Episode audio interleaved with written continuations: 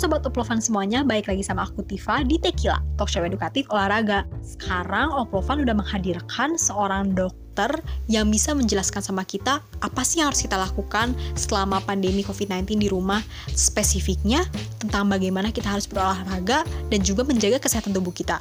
Karena penting loh ngejaga kesehatan kalau lagi tengah pandemi ini. Jangan rebahan doang kerjaannya, malah kamu bisa makin gampang sakit kalau rebahan. Mau tahu lengkapnya? Yuk! Um, kan berhubungan dengan mulainya pandemi covid sembilan belas ini, udah ada anjuran yang wajib sebenarnya untuk orang-orang stay at home, dan ber, berdasarkan ini jadi banyak orang-orang yang asalnya gemar berolahraga ke gym atau lari jogging itu jadi harus mencari alternatif di rumahnya. Nah sebenarnya um, kan ada banyak anjuran untuk menjaga pola hidup sehat. Apakah berolahraga di masa pandemi ini membuat sistem imun tubuh kita tuh lebih kuat atau gimana, Dok? Ya, jadi kalau misalnya dari uh, salah satu jurnal penelitian ya, hmm. dari salah satu jurnal penelitiannya dia menyebutkan bahwa ada uh, ada grafik yang menghubungkan antara resiko infeksi infeksi terhadap apapun ya, virus, bakteri, jamur dan sebagainya dengan intensitas olahraga. Jadi uh, orang yang ber, yang tidak berolahraga, dia itu resiko untuk kena infeksinya antara sedang sampai tinggi. Lalu ketika mulai berolahraga e, intensitas ringan sampai sedang, dia akan e, menurun resiko infeksinya. Gitu, resiko infeksinya menurun.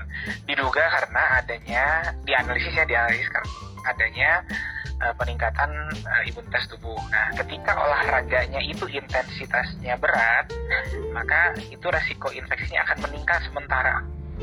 Gitu, akan meningkat sementara.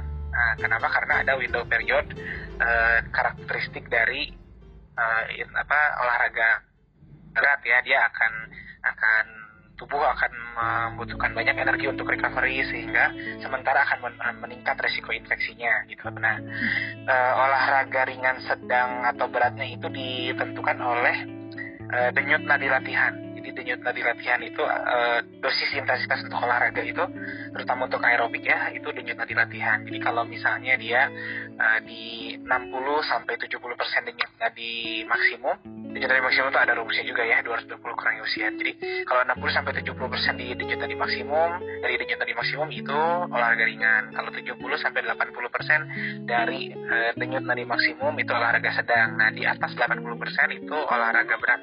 Gitu. Nah, jadi ya itu ya betul. Jadi resiko infeksi menurun kalau kita berolahraga intensitas ringan sampai sedang. Kalau untuk si rutinitas olahraga ringan, sedang dan beratnya ah. itu kita bisa lihatnya dari mana, Dok? Emang di internet ada, atau misalnya justru lebih lebih aman kita ngedownload aplikasi misalnya, atau gimana, Dok? Sebenarnya apapun bebas bebas aja. Yang penting kita pertahankan nadinya segitu. Jadi mau gerakan apapun, gerakan dari manapun, dari internet, dari aplikasi, dari uh, apa, dari uh, pelatih, dari manapun, uh, bebas-bebas aja, karena patokannya bukan dari gerakan, mm-hmm. gitu, tapi dari denyut nadi, nah, gitu.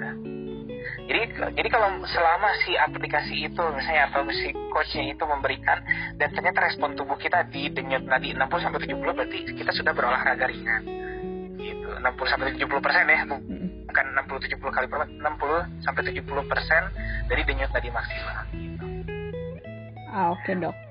Tapi buat yang, kan ada juga orang yang lagi cedera tapi dia harus rehabilitasi kan, ah, harus menyesuaikan okay, pergerakannya. Nah, kan tapi dia sulit mungkin untuk ke rumah sakit, atau sebenarnya ada fasilitas yang ke rumah sakitnya buat khusus yang cedera gitu.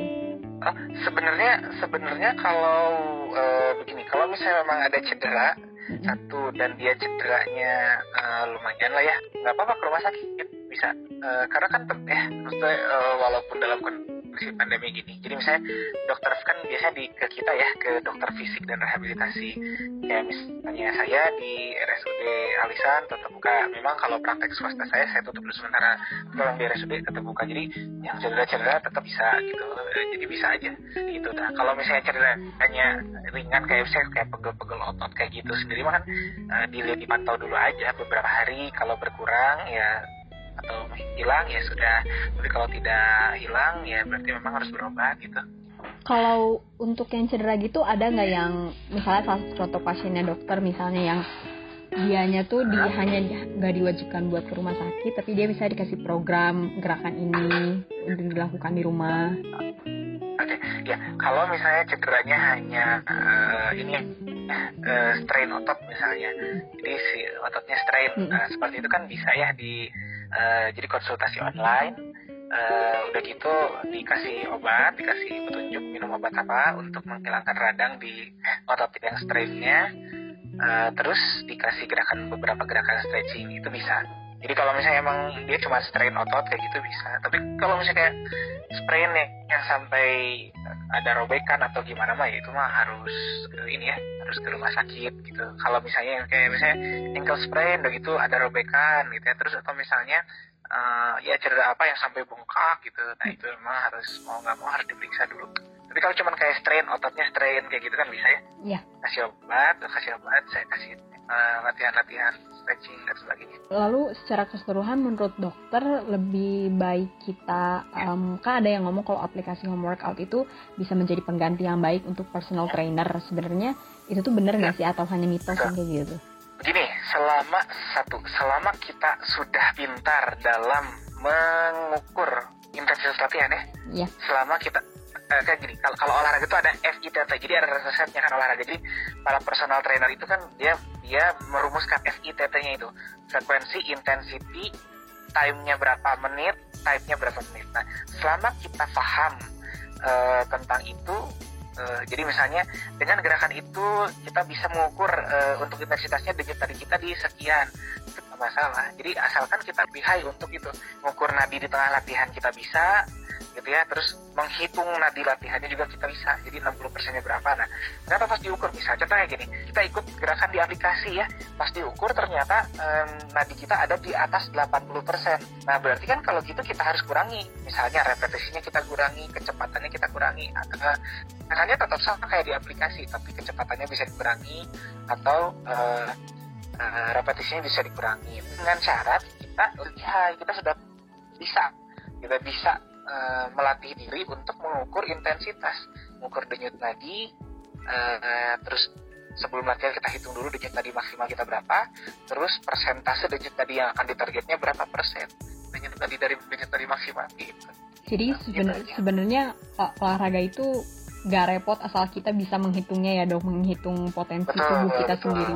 Betul betul betul. Jadi jadi, jadi kalau kalau saya sih saya sih menghimbau gitu kepada kepada semua ya apa yang suka kita lah atlet rekreasional gitu yang suka olahraga di rumah atau suka olahraga di di lingkungan, kita harus betul-betul pandai menghitung denyut nadi. Kita harus bisa betul menghitung denyut nadi.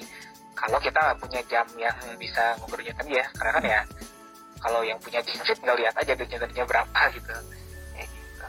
Berhubung dengan pandemi ini kan tadi olahraga udah dibahas tuntas mengenai idealnya olahraga buat kita tuh bagaimana. Nah selain olahraga, apa sih asupan gizi yang paling disarankan di tengah pandemi ini?